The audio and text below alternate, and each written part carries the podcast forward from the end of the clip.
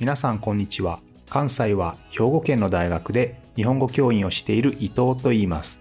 このプログラムでは日本語を学習中の皆さんに毎週一つか二つニュースを選んでその中に出てくる言葉や日本の文化、社会、歴史に関わることをお話しします。自然なスピードで、でもほんの少しだけ表現や文法を簡単にして話しますので、皆さんが日本語、そして日本を学ぶお役に立てれば嬉しいです。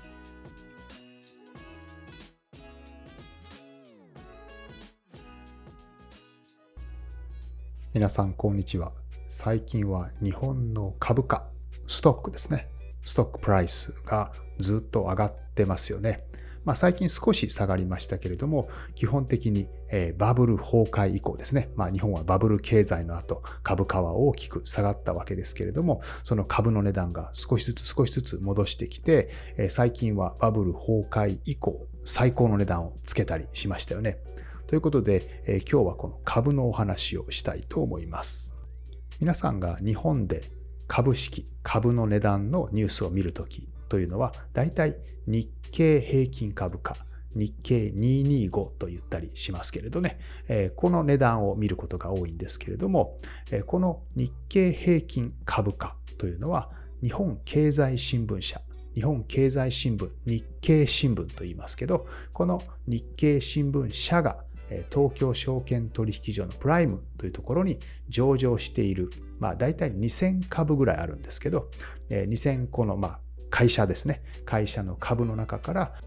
よく売られたり買われたりしている、まあ、流動性と言いますけど、まあ、この動きがそれなりにきちんとあるもの、それから安定しているもの、こういったものの中から225、それだけの銘柄ですね、ま、それだけの株を選んで、その株の値段を元に、えっと、計算して出す。のが、これが日経平均株価、日経225と呼ばれる値段ですね。これが、えまあ、バブルの時までずっと上がっていって、バブル崩壊したとドーンと下がったわけですけれども、え最近ですね、それがバブル崩壊の後、え最高の値段をつけたということでニュースになっています。さて、まあ、なぜ今、株の値段が上がっているかと言いますと、この日経225ですね、日経平均株価というのは実は多くの場合、外国人の投資家が買っているんですね。日本人は実は売っています。株というのは基本的にたくさんの人が買えばですね、それだけ株の値段というのは上がりますよね。面白いことに、日本人の投資家と外国人の投資家というのはいつも大体逆の動きをするんですね。外国人の投資家がたくさん買って株が上がるときに日本人は売って、その逆で日本人がたくさん買っているときというのは外国人はその株を売っているという、まあ、こんな傾向があります。まあ、この原因はいろいろあると言われていますけど、まあ、一つは日本人のマインドセットにあると言われてますね。まあ、どんなふうに、まあ、どんな心を持っているかということですが、まあ、皆さんも知っているように、日本人というのはとても慎重ですね。物事をケアフルに考える。ゆっくり考える。慎重に考えますので、例えば株がですね、まあ皆さんが1000円の株を買って、それが1200円に上がったら、まだ上がるかも、もっと上がるかもという自信満々じゃないんですよね。自信過剰になれなくて、1000円が1200円になった。あ、とりあえず200円儲かった。じゃあ売ろうという形で、まだまだ上がる。もっと上がるというふうに自信を持つことがなかなかできないんですよね。慎重なんですよね。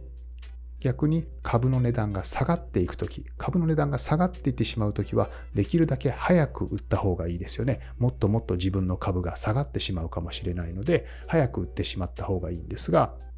株の値段というのはずっと下がっていくわけではなくて、下がって少し戻して、また下がってという、こういう形で、えー、降りていきますね。上がるときも同じですね。ちょっと上がって下がって、また上がって少し下がってという形で全体的に上がっていったり、全体的に下がっていったりするわけですね。えー、というわけなんですが、下がっていくときに、えーと、下がってきたな、ちょっと戻ります。ちょっと戻った時に、あ、大丈夫だと思って、そこでまたすぐに売ってしまうんですね。安心してすぐに売ってしまう。やれやれの売り、やれやれというのは安心して、ああよかったという、まあこういう安心の気持ちを表す言葉ですけど、えこういうのをやれやれの売りというふうに言いますね。えちょっとでも戻したらすぐに売ってしまう。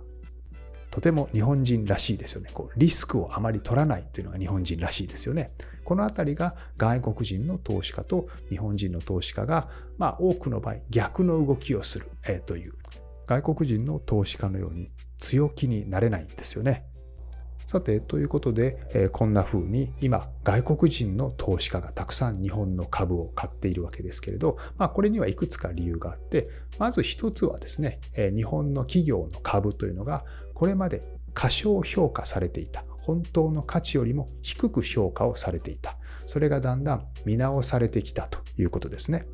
会社の出している株が、まあ、他の人からどれぐらいの価値で見られているかというのを見るのに PER というのがあります。Price Earnings Ratio というふうに言いますけれど、まあ簡単に言うとその株の値段がですね、割安なのか割高なのか、ね、本当の価値よりも高く見られているのか低く見られているのかということですね。これを PR というふうに言いますけれど、まあ、PR が高いと基本的にはその会社が出している利益ですね。プロフィットに対して株価がちょっと高いですよね、逆に低ければですね、割安ですよということですね。こんなにたくさん利益を出しているのに、まだまだ株価は安いですよということですね。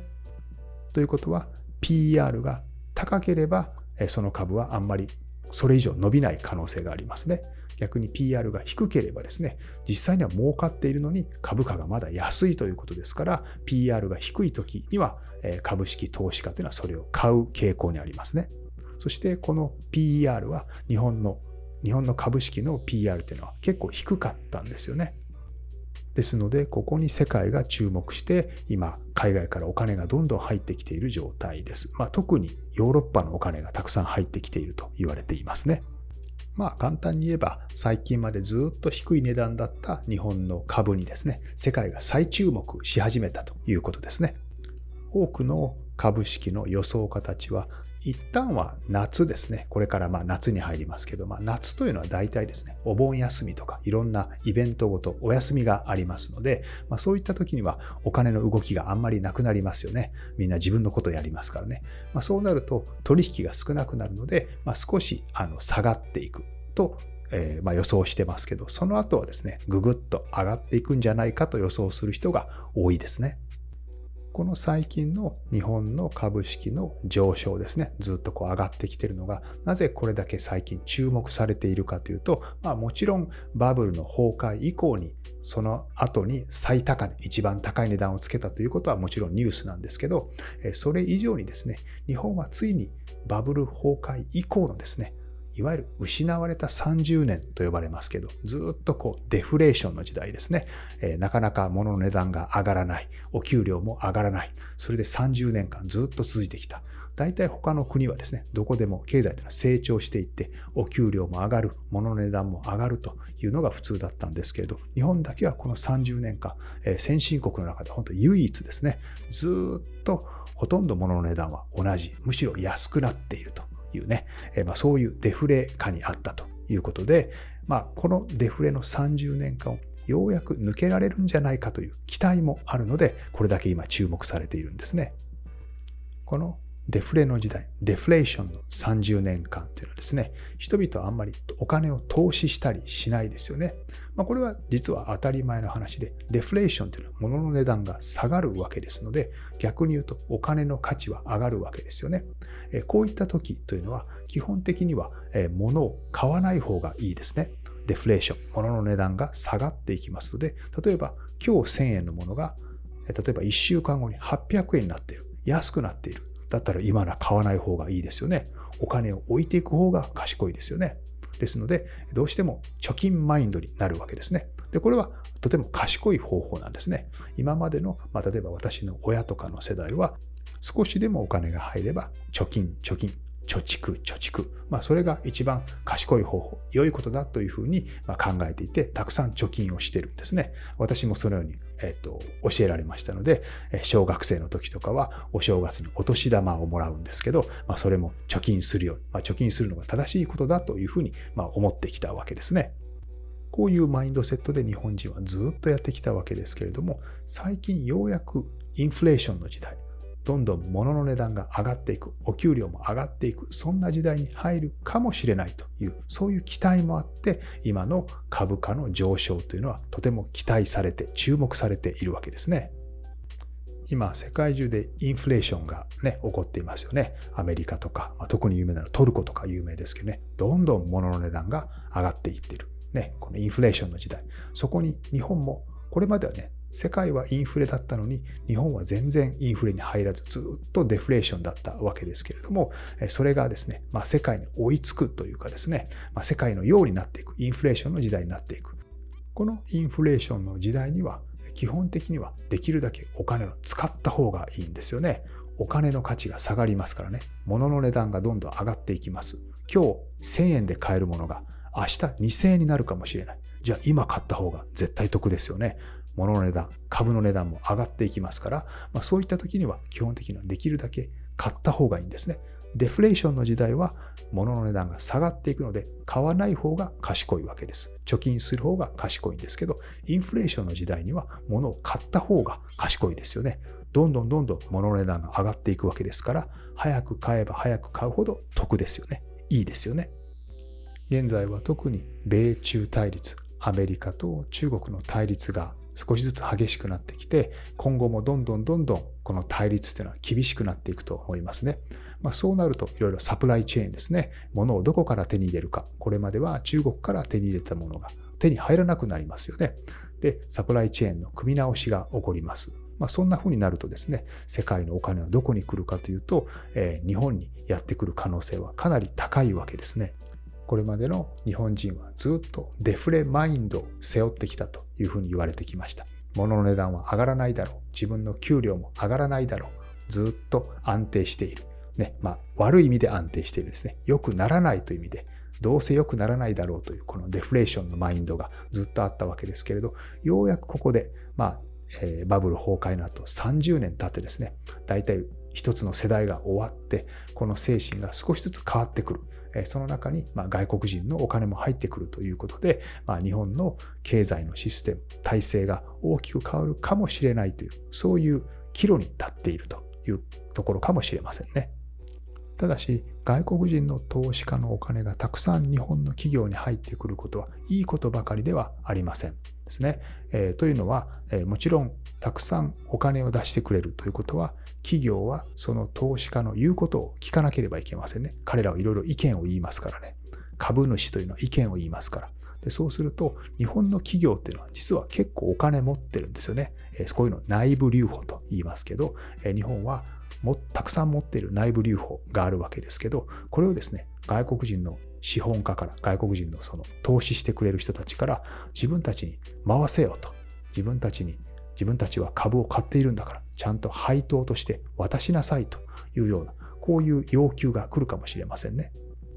もちろんお金を出して株を買ってもらっているわけですから、ある程度はそういう海外の投資家のためにそういった意見を聞く必要もありますが、まあ、そうではなくてです、それだけではなくて、やっぱり日本の企業は自分たちの会社が発展するために、その入ってきたお金を使えるようにですね、あまり外国人の投資家のため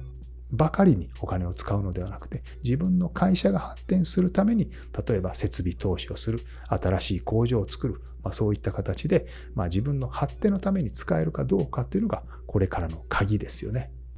もう一つのこれから日本の経済のアップデートのためにもう一つ必要だと思うのは日本の、えっと、まあ株ですね日本株の上位の上の方のトップの会社というのはいつも同じなんですね。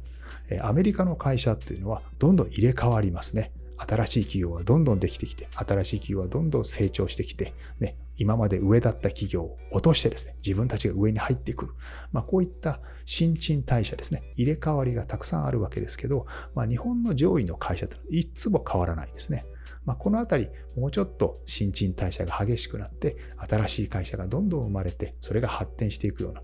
そんな風になったら、ますます日本の経済は今後発展していくように思います。ということで、今日は最近株の値段が上がっているということで、株のお話でした。また来週も聞いてくれると嬉しいです。